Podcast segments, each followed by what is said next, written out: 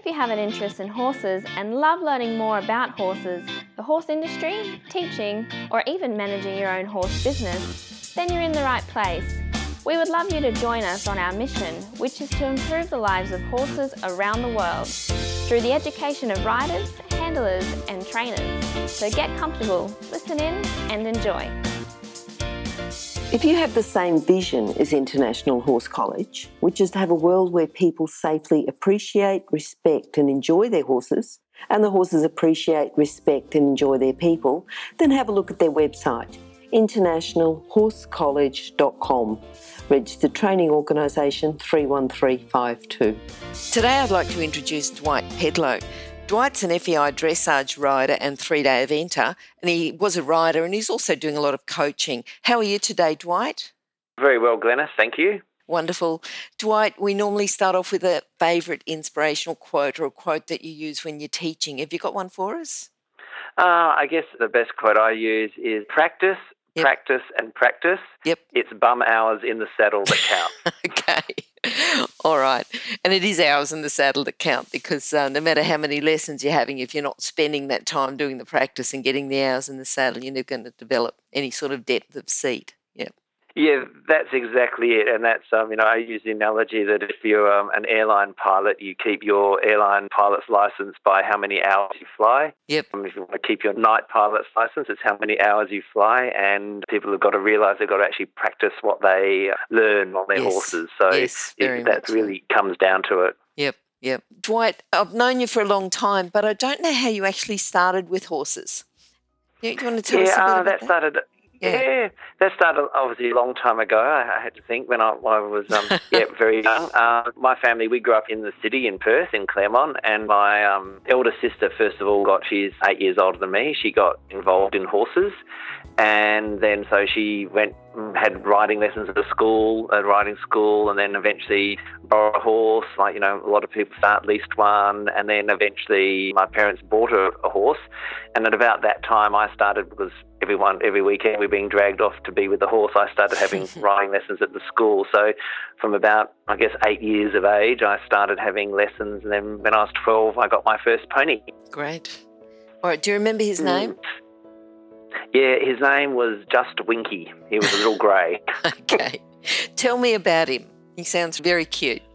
Yeah, he was. He was um, a grey. He was fairly old. He was about 14 or 15. Well, I guess not that old, but anyway, very quiet, very calm, not particularly flash or anything, but really great to learn to ride. And you could ride him bareback, ride him with a halter, go down to the beach with him, do whatever I wanted. It was, yeah, about, it was actually little, I was, I'm six foot tall now, but I was always kind of a tall, thin kid. Yeah. So uh, he, he was, uh, I think, just on 13 hands. So yep. he wasn't a very small pony when I first started. Yeah, he was great. All right, sounds like a great pony. Yeah, yeah. Now, when you sort of jumping then from just Winky from your first pony, and then you went on to become a professional instructor, did you do anything else when you first left school, or did you go straight into working with horses? What's your story there? Yeah, with my parents, things grew, and we ended up having. Um, I had a couple of competition horses, and my sister had a couple of. Well, my sisters had a horse each, and etc. And so eventually, we moved to a hobby farm outside of Perth, where we ended up having um, our. and my parents got involved in race horses, so then we started breeding, racing, training, owning racehorses as well. So yeah, I, I, did finish school, obviously year 12, and then I went to uni to start an accounting degree, but I really didn't enjoy it that much and just kind of sat through the first year and then stopped and went home and helped train the racehorses while I competed. So yeah, went really, I guess, straight into horses. Yeah, sounds like a good situation to be in. And what an interesting one, too, that your parents were supportive because you were from the city and then you know, your sister got interested in horses, and then it sounds like the whole family just turned around and turned into a horse place. Yeah, it turned into a total disaster, as my father used to say. Um, but it was, it was great. We, um, my sister um, Robin, ended up having her, her own a trainer's license, so mm-hmm we bred mum and dad. We bred horses. We trained, broke them. You know, did the whole, whole bit from from foal to actually racing. So that was the family business for some time. Um, did very well. From that, had lots of successful, nice horses, and um, and then I also competed in the background with my horses, which I loved more than the racing side of it. I yes. I was more than happy to to keep with the competition horses. Yeah. Yeah. You've been in the industry a long time and you see a lot of people coming into the industry. What do you think are the core skills or the personality traits that they need to be successful in the horse industry? Mm, I think the biggest thing about today, a lot of people don't have the um, comes down I guess those hours, um, that experience of actually being with horses. So Know a lot of people um, tend to agist their horses elsewhere and don't actually have the, look after them themselves. So they don't get a lot of um, I guess, life experience of being around them. So mm-hmm. I'd suggest anyone wants to have a really successful career, they've got to actually get as much experience as possible being around horses and observing them, knowing yeah, I guess that, that whole immersion in it is really important. It doesn't mean that you know you, you don't have to have that to be a successful coach or rider, obviously, but I think it certainly helps if you've had a, a big exposure to horses. I kind of look at it in, in lifetimes of horses. If you know we had, um, well, my history with the racing stables, we had. Um, you know, 12, 14 brood mares, therefore, you know, eight or so foals a year, and then for eight and foal, eight or so yearlings, weanling, one-year-old, two-year-olds, three-year-olds, breakers, etc., and then all the agisting horses and our competition horses. So, you know, any one year I was handling being around 60, 70 horses. So, you know, that's just, you get a lot of experience of what happens with them, how they behave, how they're all different. And I think a lot of people today have had, you know, a succession of, you know, five or six or maybe, you know, eight competition horses in a row. So that's only, you know, kind of eight lifetimes of a horse yep. experience as opposed to having lots of horses around you. Yeah. yeah, so that, that's what I think is quite important um, if you want to get into the horse industry. But that's my point of view anyway. Yeah, yeah. And I think that whole immersion thing is good. You know, it's different if you're actually living on the same property as the horses, but you're not just you're sitting down, you're eating breakfast and you're talking horses, and then you're, you know, on your days off, you're still looking out and you're looking at the horses and you're you're still riding your extra one and you're still doing all the extra stuff. Whereas when you've got your horse on agistment, it's your whole other life, and then you turn up the agistment stable and then you leave again. You know, it's it's separated, yeah, isn't it. it? Yeah, yeah. Mm, I mean, and obviously some people don't have the opportunity to, to do sure. that. And, you know, sure. I, when I was really fortunate, we were able to do that. But, you know, it was a business and it had to run, run the business. But, um, you know, it was a great opportunity I had. So um, if you have that opportunity, you should try and grab it if you want to make yeah. your living from it. Yeah, and, and I think appreciate it for the opportunity it is too. Yeah. All right. Now, mm, what, about, what about people who've influenced you? I guess I've had a, a few people earlier on in um, when I was, I guess, in my teens, becoming a, a competitive rider. Um, a local when we moved from the city to our hobby farm, um, or it became more than a hobby farm, but um, a lady, Jan Godwin, down at Serpentine. She influenced me when I had a, a dressage horse show hack at the time, and that was really fantastic. And then kind of moved on from her. Um, she was also chief instructor of the pony club we were at and remained involved in that for many years. Actually, I'm going down to the AGM at, and awards night at Serpentine Pony Club this weekend, so Good. you know the contact's still there.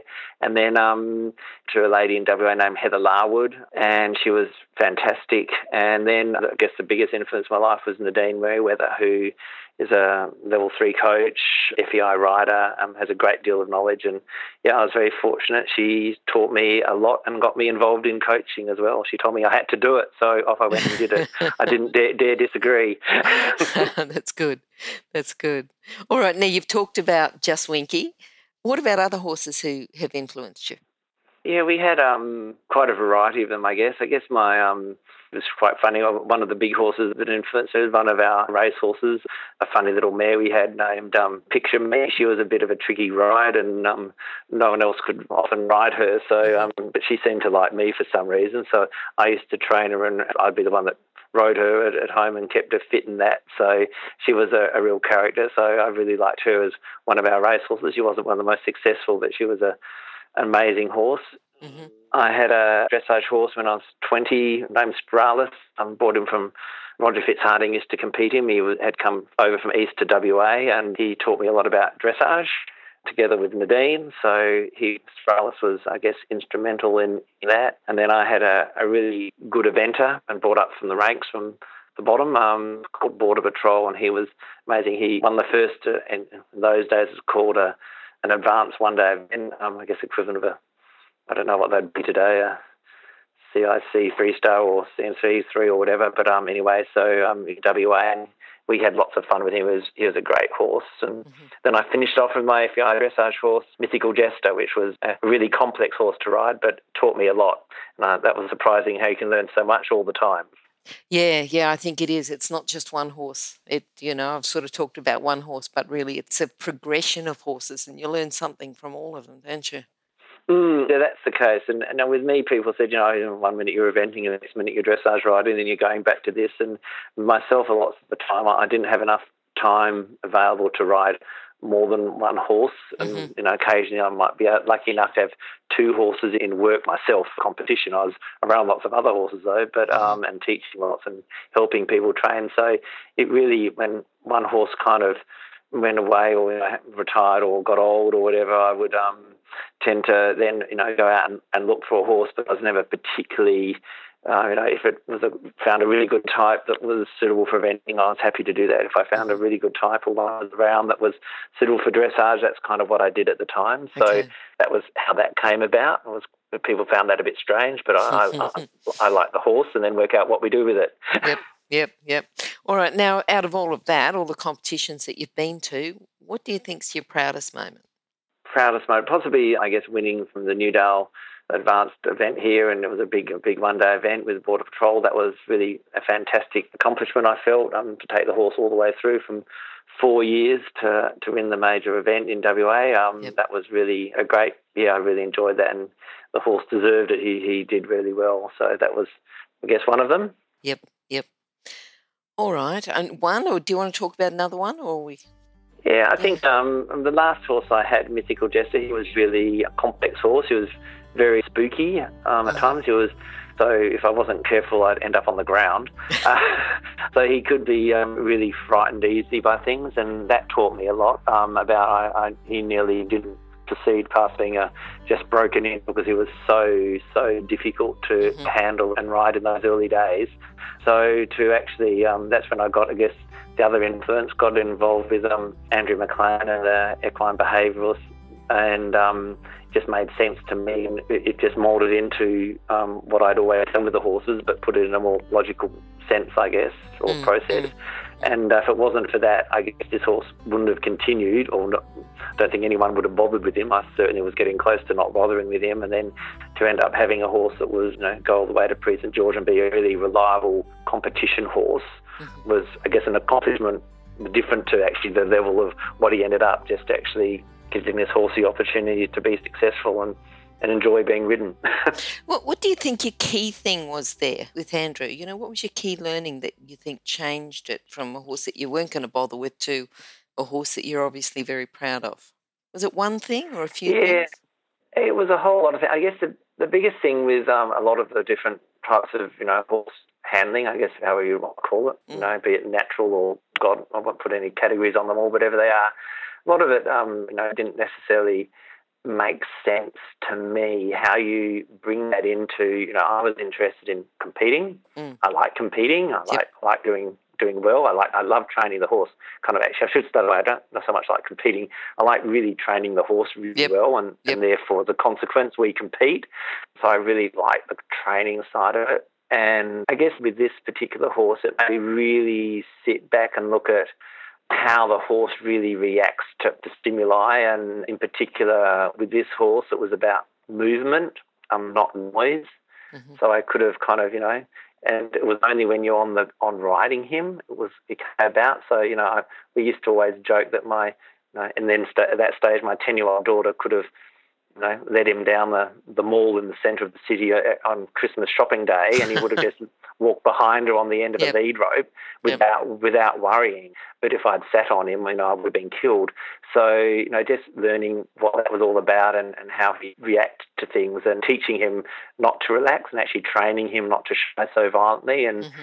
and in the end, I we had a strategy, and, and I could actually, you know, most of the well, past couple of years, you know, I could stop him from shying, and he reduced how much he would react, um, you know, just massively. So mm. I would actually stay on rather than be on the ground. I mean, he'd shy so violently, and you know, on two occasions he fell over as well. Okay. So he was really, he would, you know, you just next thing you'd touch the ground, you'd be um, both him and you'd be, you know, he'd jump you know, mm. four or five meters sideways.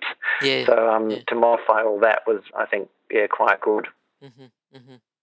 All right. What about a common problem that you might see when you're teaching or out and around? It could be one of your students or other people. I want you to talk about the problem, but also then how to correct it. I guess I don't know if I'm going to deviate slightly apart from the particular problem. I think it's really important that people can actually assess what their horses are doing, and I'm a big one on um, you know being a dressage rider and event rider, you riding lines, and I think mm-hmm. the biggest problem is people actually learning to ride where they're actually going, and actually if they're riding a circle, yep. that it's round.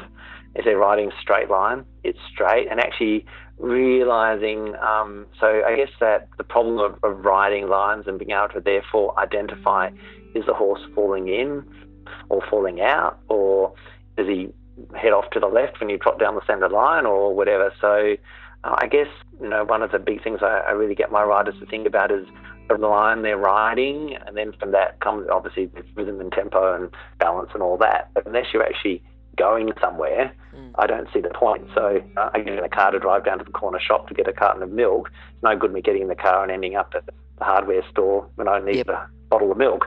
So, you know, unless you're actually going somewhere, mm. what's the point? so I guess, um, you know, my biggest thing about people is, you know, riding lines, being, uh, and therefore you can assess what your horse is doing and, and teaching my riders to be responsible for their own you know, to actually really, you know, be able to leave the lessons, go away and assess what they're doing and, and make good decisions when they're riding and, and it and all comes down to riding lines and, and realizing what they're doing and, and the horse is going. I don't know. Okay. I don't know if that's what you wanted. Yeah, no, I think that's good. And I'm just just going to ask you, you know, because obviously accuracy is an important part, particularly if you you're going to go out and compete. Um, you know, you ride your accuracy and training. Do you start like right mm. from the warm up, or do you warm up first and then say, right now we've warmed up, now we're going to focus on accuracy, or do you go, no, accuracy is important right from the very start of when you first get on your horse? Yeah, I literally yeah take it from you know when we're breaking them in and mm-hmm. mouthing them and long reining them yep. that they actually you know go where you want. yeah, and yep. the same you know the first time you get on your horses you they you know they they you know if you, you know obviously they're very green and, and don't know much and you you know just have a you know maybe if they kind of accept that that's really great but you know if you you they need to stop. You know, you they stop. So if you need to turn left, they turn, and if they start to drift out to the outside, you put your leg on them and teach them to. That's what that means. So it's an ongoing thing. So I guess the answer is it all comes together and accuracy and and uh, you know you can still warm up your horse long and low and do transitions and all that but I will still make sure that it's going exactly where I want it to go. Yep. Um, yep. Obviously, the more schooled the horse is, the easier that is, and it's sure. greener. It, it, it's it's a less accurate line, but I, I, certainly know where I want to be heading. Mm, mm, mm. Oh, hang on a sec. Let me interrupt to let people know about the horse industry qualifications at onlinehorsecollege.com. If you have a look at the flexible options, there's online theory and the practical components can be completed by video or with a qualified expert in your area. That website again is onlinehorsecollege.com. Okay, thanks. No, and I know you've done quite a lot of work on, you know, the education of writing accurate school figures, and we're going to talk about that a little bit later in another interview. But yeah, I thought mm. I'd hmm. mention it here, and we'll talk about that in a bit more detail um, a bit later on. No, that'd be great. Yeah, yeah. Now, have you got a book that you'd recommend for our listeners?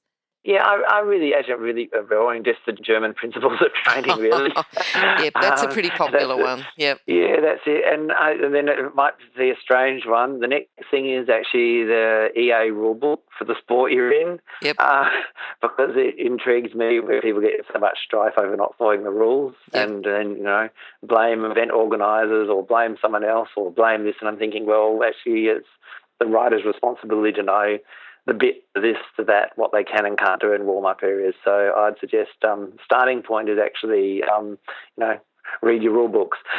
It's interesting. Um, we were talking an earlier interview with our sports psychologist or you know, mental skills coach, and she said that the elite riders, you know, one difference between elite riders and riders that are riding at a low level and not progressing is that they take responsibility you know of what they need to it's not mm. it's not necessarily what the responsibility is but the fact that they take responsibility and aren't blaming judges and aren't blaming other riders and aren't blaming their horse. They take responsibility. And yeah as you say one of those things is knowing the rules.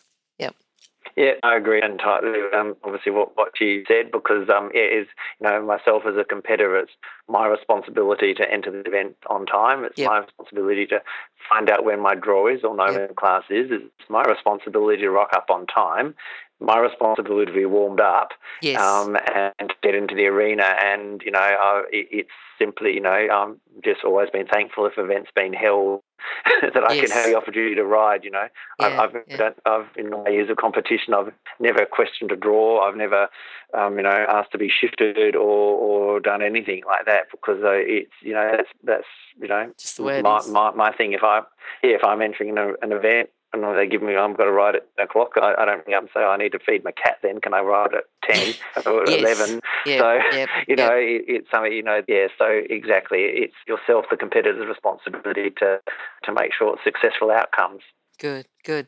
Now, have you got horses now? What are you looking forward to? Is it riding, training, coaching? Um, no, actually, yeah, I've just had a bit of a change. My, my um, last dressage horse, he um, retired about um, 18 months ago. Um, unfortunately, he became unsound from an injury. So um, I've actually, um, and my body even was more unsound. So I actually decided to stop riding, which was a big, big adjustment and had a lot more time coaching. And, and, and then that changed. I ended up um, becoming the, I'm now the CEO of Equestrian WA. So um, I'm, I'm doing some coaching, not as much as I had, had been doing just recently, but I'll still still um, do some, and, and I'm still a coach educator, and obviously uh, Yep. EA um, um, level two coach. So yeah, Yep. so a bit of a change just recently. okay. Now, what about summing up your philosophy into a lesson today? Can you sum that up? Just I think um, that people have got to like the horse. I, I find um, I wonder about some riders whether they actually like their horses, Yes. have empathy with their horses. Um, I see them riding them and warming up and how they, um, not that they're mistreating, I don't mean that, um, because that's obvious and that's intolerable. But I think um, some people forget about the animal. It's more a means to an end. So I guess you know maybe I'm not a, a super high competitive person. I, I like I was, but um, you know I think the the horse is is a partnership. So I think that's really and, and the same with the coach. You know I see some people coaching. I think do they actually like horses? And other people, it's obvious that they like the horse. So I guess the philosophy is we're privileged to have these animals around us, and um, it shouldn't be taken for granted. And and really, um, you know, people around horses should should hopefully actually like them. Yes, I don't know yeah. if that's a bit mean to say, but that's what I sometimes no, come away that's- when I've been watching. Yeah, I think that's good. I think that certainly raises awareness. You know, that it is a sport, it is a partnership. Even if you're riding as an individual rider, you're still in a partnership and you're still in a team. And the horse is part of your team. Yeah, and that's exactly it. And you know, and that comes from everything you do with them and handle them, treat them, look after them, and etc. And and that's the same. And you know, uh, and I guess that was the the thing with the and you know the behaviour of the horses is you know when they do something wrong, it's not because they're vindictive and they've been sitting all afternoon in the paddock thinking when they get on, you know, I'm going to do this. You know, that that's not the case. They you know they react for a reason. It's up to us to hopefully being the smarter party to work that out and to therefore adjust our training to, to improve it. Yeah, so I think that's being that acknowledgement of how lucky we are to have them and to actually enjoy it. Yep, yep, good. All right, now Dwight, how can people contact you? If you go on the E Equestrian Australia website under coaches, I'm there. So um, my contact details are there, so they can look me up on the EA website and um, yep, so and contact me through that, or, or here at Equestrian WA as well, I guess, if it's um, something more to do with those type of things. But um, yeah, so They can also contact through uh, horsechats.com slash Dwight Pedlow. All right, Dwight, it's been wonderful talking to you today. Thank you very much, and um, I will hope to talk to you soon. okay, thank you very much, guys. It's been fantastic. okay, Dwight, bye. If you've enjoyed this chat, then please comment, rate, and subscribe. If you'd like any changes or recommendations for guests, then please contact us through horsechats.com. And while you're online, have a look at the government accredited courses at internationalhorsecollege.com, registered training organisation 31352. Remember that our comments and instructions are general in nature and do not take into consideration your individual horses, or your individual ability and circumstances. If you enjoyed this podcast, then please leave your comment below